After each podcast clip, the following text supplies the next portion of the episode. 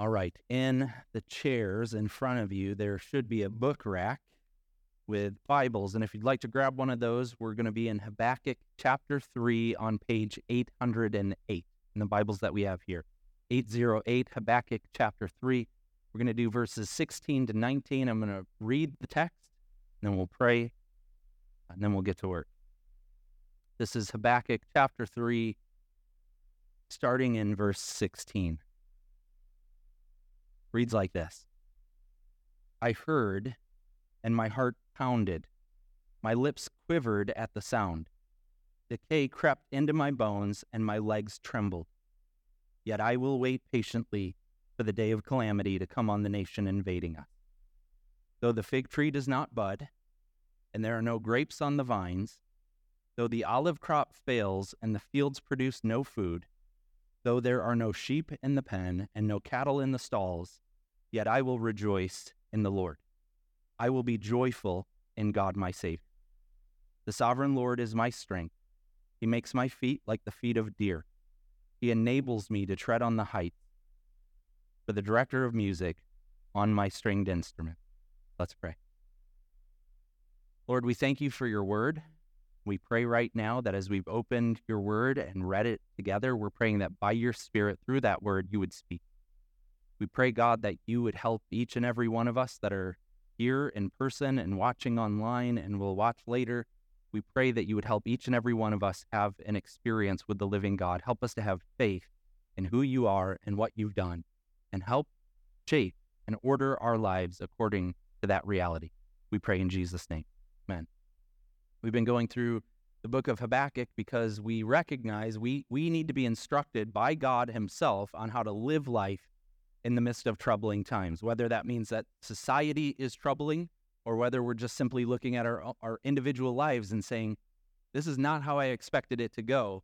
We need help from God to know how to do that well. Now, what we've noticed is a transformation of Habakkuk himself. As we went from chapter one now to chapter three, what we've noticed is that he went from being a person who was very concerned and even, you could probably say, upset with God raising complaints to God and wondering, God, what are you doing? And we watched this transformation happen to him. And now we find him in the final verses of our of our book, we find him rejoicing in God, even in the midst of the hardest of situations. So we've seen him go through this physical transformation. And my hope has been that as a church, we also are being transformed by God's Spirit through his word that we go from people who have concerns and hesitations and doubts about God to people who have confident faith in what who God is and what he's up to in our lives. Well, let's look at this. The first thing that I note here is this effect that the word of God has had on the prophet. The prophet has heard from God and he physically reacts to it. Notice in verse 16, it says, I heard and my heart pounded. My lips quivered at the sound. Decay crept into my bones and my legs trembled. He's saying, When I heard from God, I had a physiological response to it. My body reacted to the, to the gravity, to the weight of who God is. I, I didn't, I wasn't like a dispassionate learner. Like God said something and I kind of intellectually checked it in and go, okay, that's interesting. He says, no, I heard from God and it affected me. It changed my body right? And this doesn't surprise us if you go to your physician and you're doing a checkup.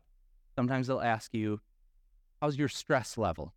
Right? Because the physician, though the physician is observing your body, the physician knows if you have a, a, an you know unmanageable amount of stress in your life, it, it will kill you. Your body will fall apart. And so they're concerned with those sorts of things. If you experience something, whether spiritually or emotionally, that's heavy enough, it will affect your body. That's what's going on with Habakkuk. He heard from God, and his body says, Whoa, buddy, this, whatever that was, that, that was tremendous, and, and we're quaking now. We're, we're, we're shuddering at the gravity of these things. Now, in the Bible, this happens all the time. When people come into contact with God's vision or his revelation, when people hear from God or experience God in a profound way, often what happens is they physically react to it. So we find in the Bible people hearing from God and they fall down. They think they're dead. And angels often have to come to them and go, hey, you can get up now. Don't be afraid, but they're afraid. and uh, they, they fall down. Uh, I'll give you two examples from the book of Daniel, another prophet who is made aware of visions of God. And in chapter 7, he describes what, what it was like for him to interact with the vision that God had given him. This is chapter 7, verse 28 of the book of Daniel. It says, This is the end of the matter. So, this is at the conclusion of the vision. He says, I, Daniel, was deeply troubled in my thoughts, and my face turned pale, but I kept the matter to myself. So, hearing from God, he, he registers in his brain, but he goes, That wasn't all that happened. I, I became ghostly because of the magnitude of the things that had been revealed to me. I, I physically reacted to the word of God. Or in the very next chapter, Daniel chapter 8, verse 27, another vision, and it reads like this I, Daniel, was worn out. I lay exhausted for several days. Then I got up and went about the king's business. I was appalled at the vision. He, he experiences the, the revelation of God, and it affects him at that physical level. And in those cases, he becomes ghostly white or he becomes so exhausted he simply lays there for several days. But when when we experience the God who is, when you have an experience of the revelation of God where God displays his glory to you, the ordinary thing that happens in scripture is that people are affected by it, even to the degree of their physical bodies reacting to the glory of God. Well, Habakkuk here has that experience, and I want to point out two different reasons why I think this is so agonizing for him. Two different features of the vision that are particularly agonizing. The first is God has given him an insight into the future. And what God has told him, and if you've been here in previous weeks, you'll know this is the case. God has told him the Babylonians are coming. And the Babylonians are a violent people who are going to lay waste to everything you love.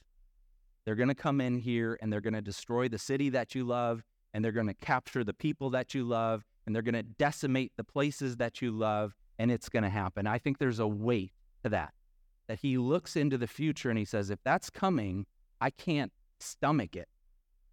If the if the enemies are going to invade our land and destroy our people and all that we love, I can barely stomach that. Think about uh, I love the Marvel movies. My wife and I, our kids, we watch the Marvel movies. But if you remember, early on and, and relatively early on, Iron Man gets to see a vision of the future and all the devastation that will occur, and it changes him. It changes how he thinks about the future and the choices that he makes. That's the kind of thing that's going on here. Habakkuk has now seen what's coming down the pipe, and he does not like it. God is going to allow the Babylonians to come in and wreck shop. And I think that affects him very deeply. But the second thing that I notice that I actually think is even closer to the heart of the text here and more important for us is the reason why he is physically reacting to the vision is because he has experienced the God who is, the glory of God himself. He has now heard from God in a way that actually makes him tremble. So, as heavy as the devastation might be, as weighty as that might be, as emotionally exhausting as that might be, God is more so. God is more so glorious and heavy and weighty. And so he has this encounter with the God who is, and it just arrests his soul, it arrests his attention, and it affects his physical body. He experiences the glory of God. And again, this is the pattern in scripture. When people interact with God, they, they when they have an experience with God, they they often are wrecked by it. Isaiah the prophet says, I am ruined because he sees the glory of the Lord in his temple. I am ruined. Or in the New Testament, we have a we have an example of this when the, the disciples, Peter and James and John, are fishing, and the Lord shows up, and Jesus is there, and they get to apprehend something of his glory. It's veiled. I mean, he just looks like an ordinary dude, but he gets in their boat and he tells them to you know, throw the net on the other side, and they catch this huge amount of fish. And Peter recognizes something in that moment. He's beginning to realize who it is that he's interacting with. And this is Luke chapter 5, verse 8. When Simon Peter saw this, he fell at Jesus' knees and said, Go away from me, Lord, for I am a sinful man. Something was going on. It was an ordinary fishing trip with a, with a guest passenger And all of a sudden, game over. Like his life is radically changed because he apprehends the glory of this guest fisherman. And he goes, Wait a minute, wait a minute.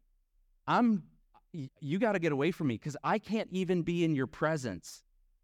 And the, the Lord said to him, to Simon, Do not be afraid, which indi- indicates he was very fearful. So when we come into contact with the God who is, it ought to have an effect on who we are. And I think that this is a really, really practical and important lesson for us.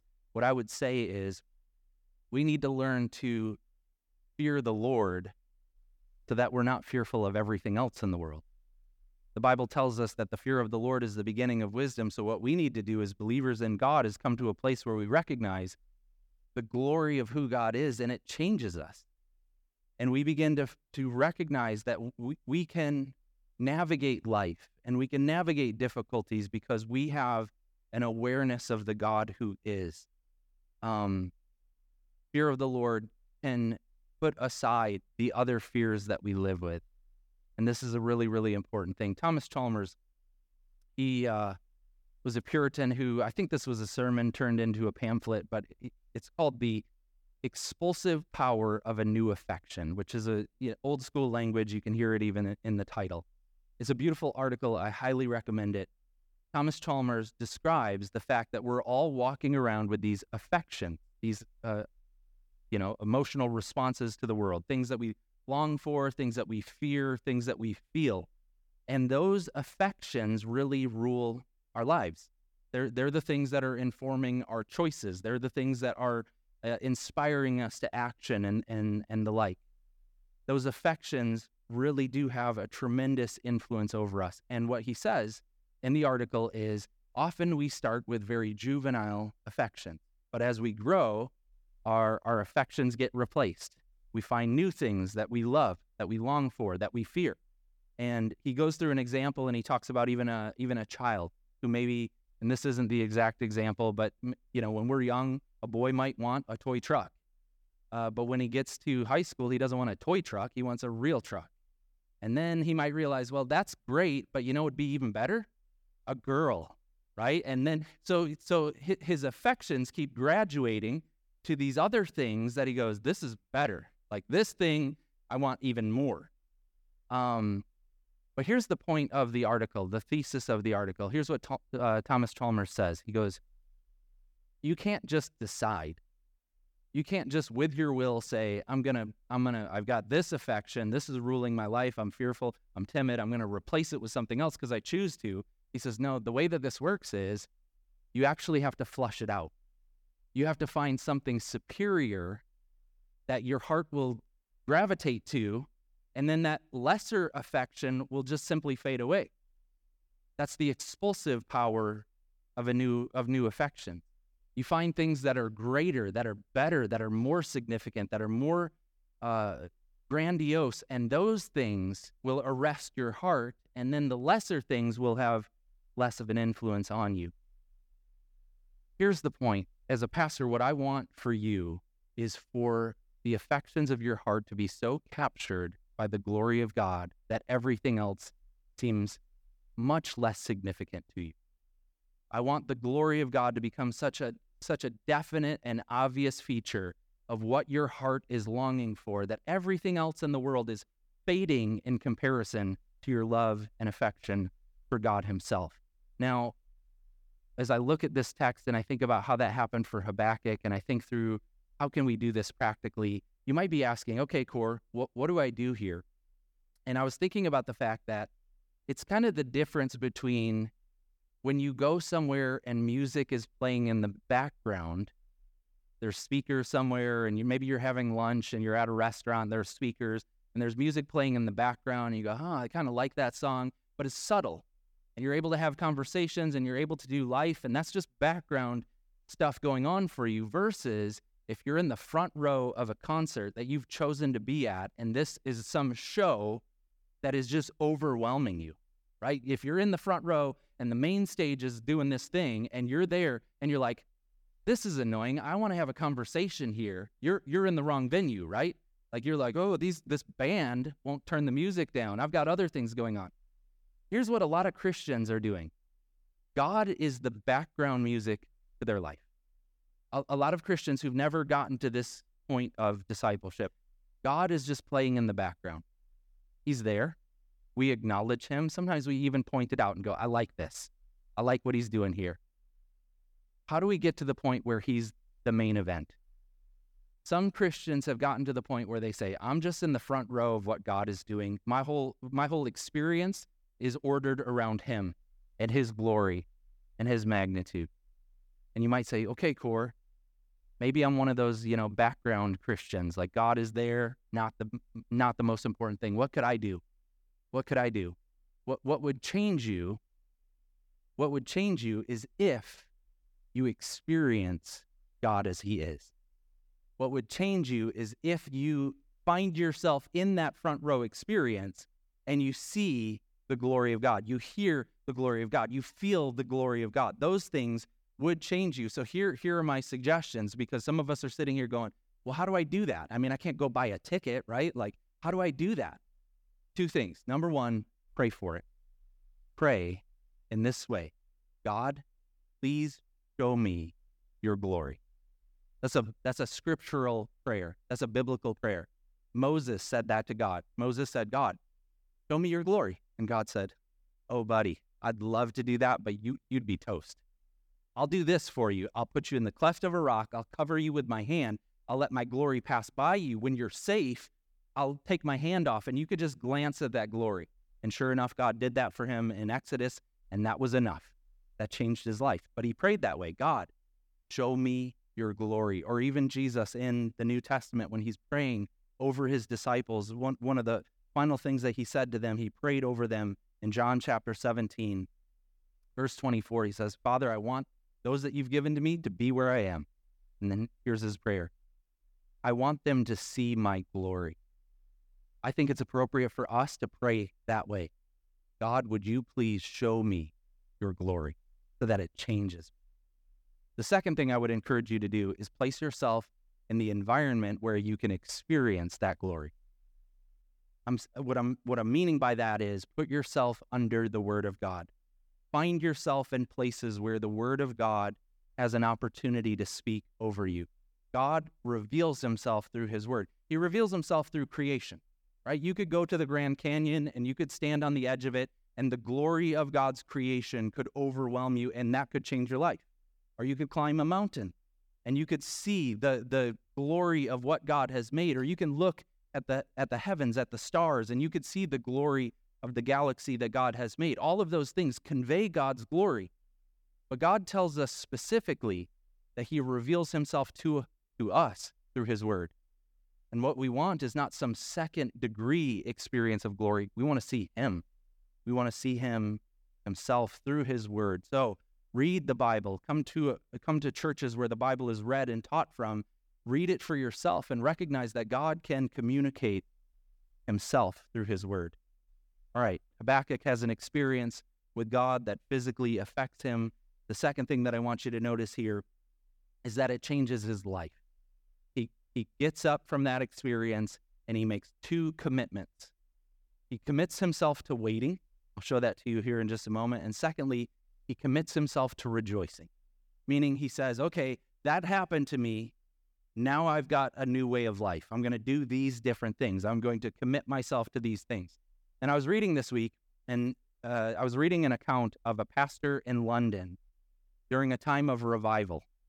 And so people would come to church, and what was going on was the, the Spirit of God was bringing about conviction of sin. And what was happening in the churches was that in these very like uh, churches like ours, where you know we kind of just stay put, we're stoic. The churches like that, the Holy Spirit shows up, and people started falling down. They would fall down under conviction of sin, and so somebody asked a pastor, "What do you think about that? How do you interpret that? Do you think it's sincere? Do you think it's legitimate?" And he he wisely said this. He said, "I'm not that concerned with what happens to people when they fall down. I'm more interested in what happens when they stand up." And what he's saying is, it's fine and well to have a physical reaction to God. But what he says is, what I really concern myself with as a pastor is I want to make sure that their life now is marked by that experience. What happens when they stand back up? Well, Habakkuk, when he stands up, he says, I've got two new life agendas. Here they are. I am going to commit myself to waiting. Verse 16, yet I will wait patiently for the day of calamity to come on the nation invading. He says, My life now is marked by the calendar of God. I am going to wait for God's promises to come true. I'm going to order my schedule and my expectations and my anticipations according to God's timeline. I will wait patiently. Now, it's interesting because we know this is going to take a while. Back in chapter 2, verse 3, we're told, For the revelation awaits an appointed time. This is God's timeline. He's going to do it when he sees fit. It speaks of the end and will not prove false. It's a guarantee. God guarantees that these things will happen. But then we're told, at the human perspective, we're told it might feel like a delay. It says, though it linger, wait for it. It will certainly come from God's perspective, it will not delay. From our perspective, it could feel a long, long ways out. What we need to do is wait patiently for the day of the Lord. Now, I don't know if this is right or not. I, math is not my forte. I was doing some math this week, which is scary for us. I was doing some math and I started to think through okay, when he writes this, the Babylonians have not yet invaded. But he's an adult because he's a prophet, right? He has a vocation, he has a, ministry. So he's an adult, he's uh, doing his thing.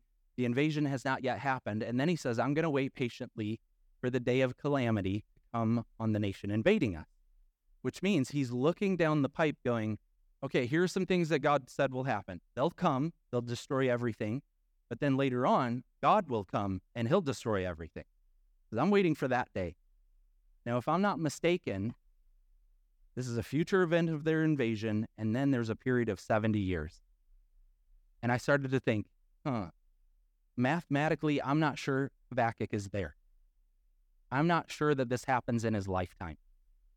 I'm pretty certain that this will happen long after he's gone. And the reason why I keep bringing this up in this series is because waiting patiently on the Lord, waiting in faith means not just for a, a, little period of time that's an inconvenience. Waiting in faith means however long God determines, my posture is patient waiting. My responsibility is patient waiting. It might not happen with me. I might not be uh, a person who's even present during it, but I know it's going to happen. It's a guarantee. But I'm going to wait patiently for the day of the Lord. So this faith, this faith gives you the ability to wait for the appointed time. It's it's more than mere patience. It's it's it's waiting in faith.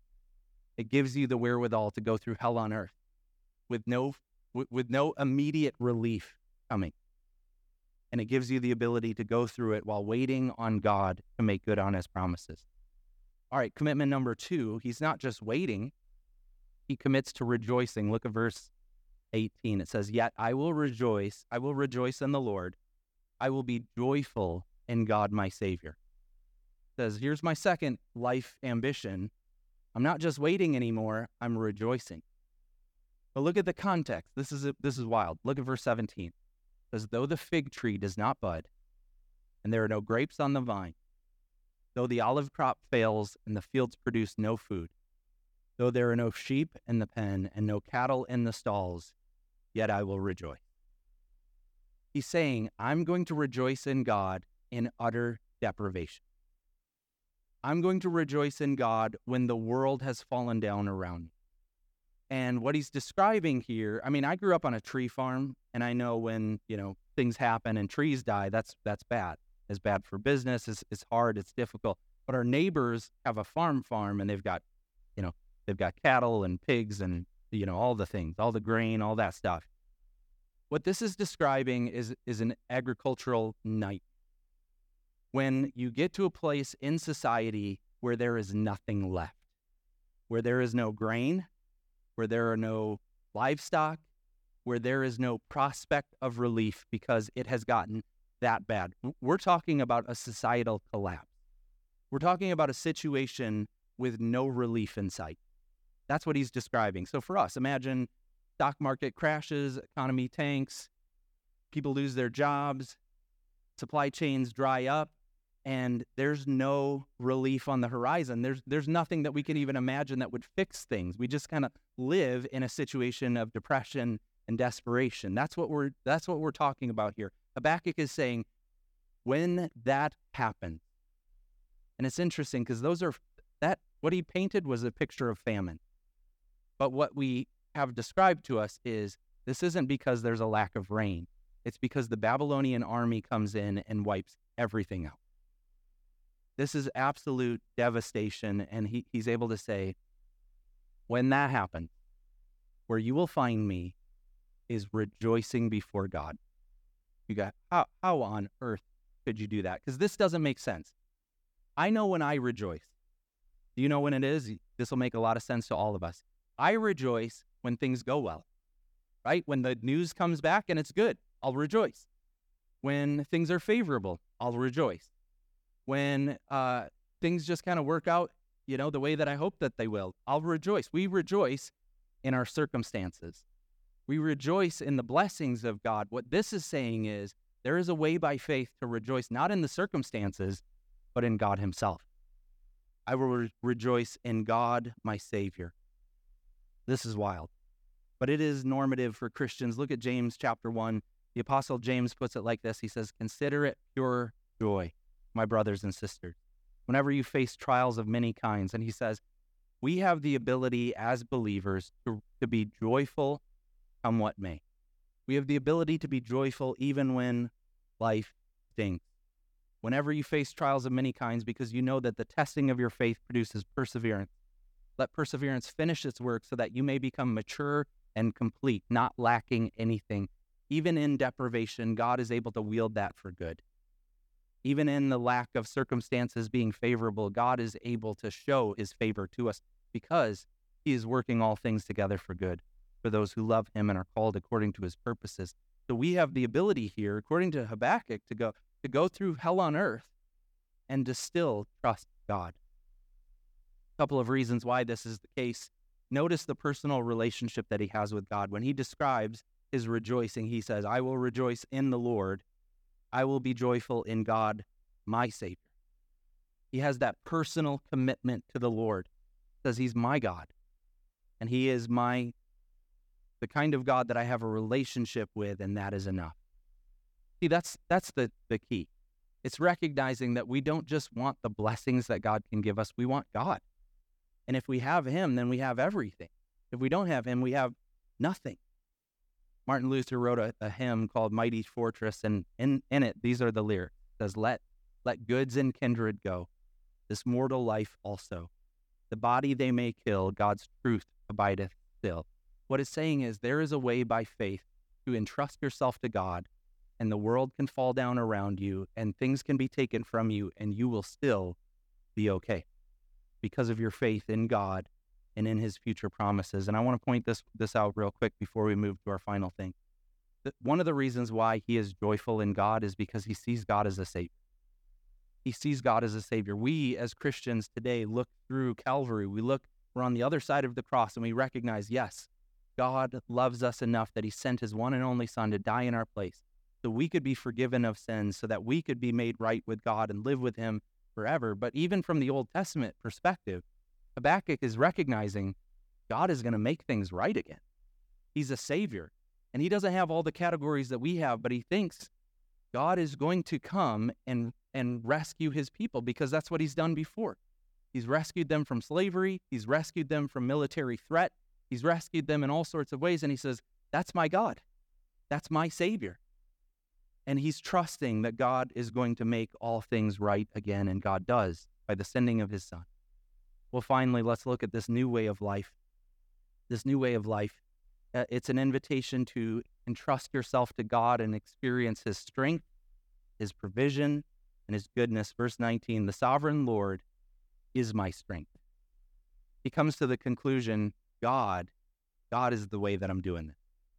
God is the reason that I'm able to stand in the midst of the most awful of circumstances. I look at uh, circumstances going on in our church, the brokenness, the pain, and and when I evaluate how is it that they're surviving, it's not based off of your gumption, like you're trying really hard and you de- determine I'm just going to resolutely make it through hell. No, I, I look at some of you and I go, it is a mercy of God that you are still standing. It is a kindness of God. It is His strength in you, and we celebrate that. The sovereign Lord is my strength. He makes my feet like the feet of deer. He enables me to tread on the heights. He takes us up into the high and lofty places that are treacherous, that are dangerous. And he says, You live here now. When I was a high school student, I don't know, we got a picture maybe. We got a picture of uh, a mountain goat, a deer up in the, I don't know if we do or not, but life will, maybe you've seen it on Facebook. There's one where there's an, there's a mountain goat that's on the side of a, a cliff like this, and it's just like hanging out, like just like on its tiptoes, on its hooves, hanging out there. That's what, there it is. That's one. He looks funny. But look, if that were your life, some of you look at that and you go, ah, I think I'd rather be at home on my sofa than living here. But God says, I'm going to place you up in these high and lofty places that are treacherous, but I'm going to make your feet sure. I'm going to make your, your, your footing certain. You're going to live there and you're going to look at it and go, "Man, if I were to miss if I were to miscalculate a step here, I'm falling to my demise." And that's what it's going to feel like. But God says, "I'm going to place you here in this high and lofty location and you're you're going to experience the blessings of living there." When I was a high school student, we went out to Colorado with a group and uh, the youth pastor we, we were just like hanging out and there was a mountain there and the youth pastor's like let's climb this thing. And there's no path, there's no trailhead. There's we, we just went up a mountain with a group of us. And as a high school student, all of my ideas were good ideas. Like I there was rarely a situation where I'm like, I don't think we should be doing this, right? Like as a as a teenager, it's like, yeah, this will be fun. But when I got up there, I had one of those rare moments where I looked at our group and I'm watching as, you know, we don't have sure footing on anything and things are falling and the group in back is like having to dodge rocks and tree limbs and things.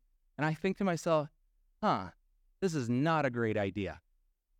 But we're up there and it's treacherous, but you start to look around and you go, this is magnificent. And that's the place that God wants to put you. And it's because of his strength and because of his provision for you, you, you will be enabled to live comfortably there. You will be placed in that beautiful and treacherous place to tread on the height. Now, high places in the Bible, they mean different things. For, for one, throughout Scripture, high places are religious locations. High places are, are sites where people will build an altar and they will worship, and sometimes they'll worship the God who is, sometimes they'll worship other gods. But high places are often sites of, of worship. And so he's saying, I'm going to I'm going to take you to this place of, of re- religious experience with God. But another feature of a high place is the military advantage that you would have. When you are up in a high and lofty place, you have the military advantage. You see things that are coming from a long ways away, and you're also higher up than anyone who's trying to attack you from below. You have a position of strength. So, what it's saying is whoever is controlling the religion and the military of the world, they're really in control. And what Mark uh, David Prior puts it like this: He says, "Whoever controlled the high places were effectively in charge of the neighborhood. Whoever controlled the high places of the religious sites and the military, uh, you know, places of strength." He says, "Those are the people who really are in charge." And God is saying, "That's going to be you guys." Now, it's not going to look like it. It's, in fact, it's going to look like you're in a disadvantage because right, the everything is broken around you. Nothing's going your way.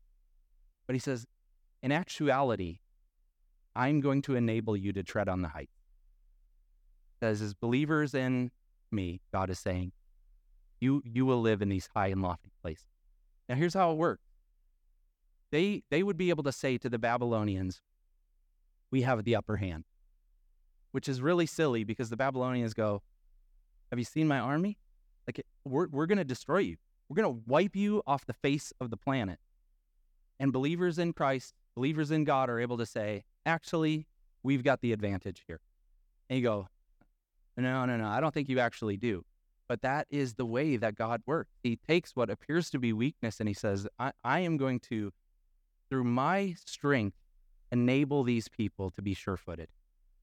And this is the way that even the gospel itself works. Remember how in Acts chapter 2, Peter's preaching and he, he, he's describing what happened with Jesus of Nazareth and all the evil people and the religious leaders who hated his guts and they arrested him and they tried him and they accused him of things that he actually was, the king of the Jews. and then they had him executed. And Peter's preaching a sermon and he says, All those things that appeared like the enemy was advancing and taking ground and, and winning, and it appeared that the Lord was losing. He said, All these things happened according to the purposes of God. And what appeared like defeat actually was victory. What looked like a devastating defeat, defeat was actually the way of salvation. Evil people put him to death, but God raised him from the dead, and he is he's exalted now. He's in the highest of places. He's seated at the right hand of God forevermore.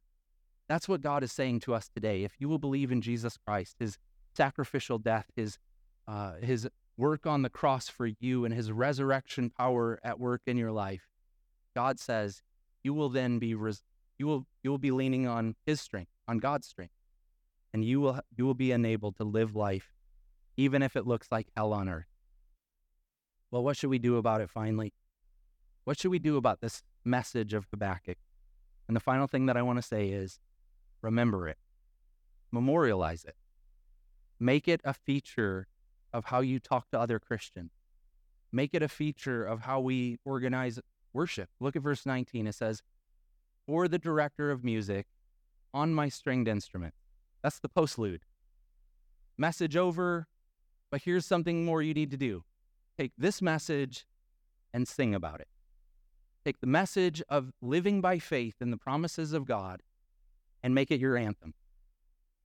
Take the message of being willing to wait patiently on the promises of God and to rejoice in devastation and take that truth and make it your song. Sing about these things because God has shown us that it is possible to live through hell on earth, but because of our faith in Christ, we can live by faith in the Son of God and experience the goodness of God in this world and in the age to come. Come what may. Let's pray. Lord, we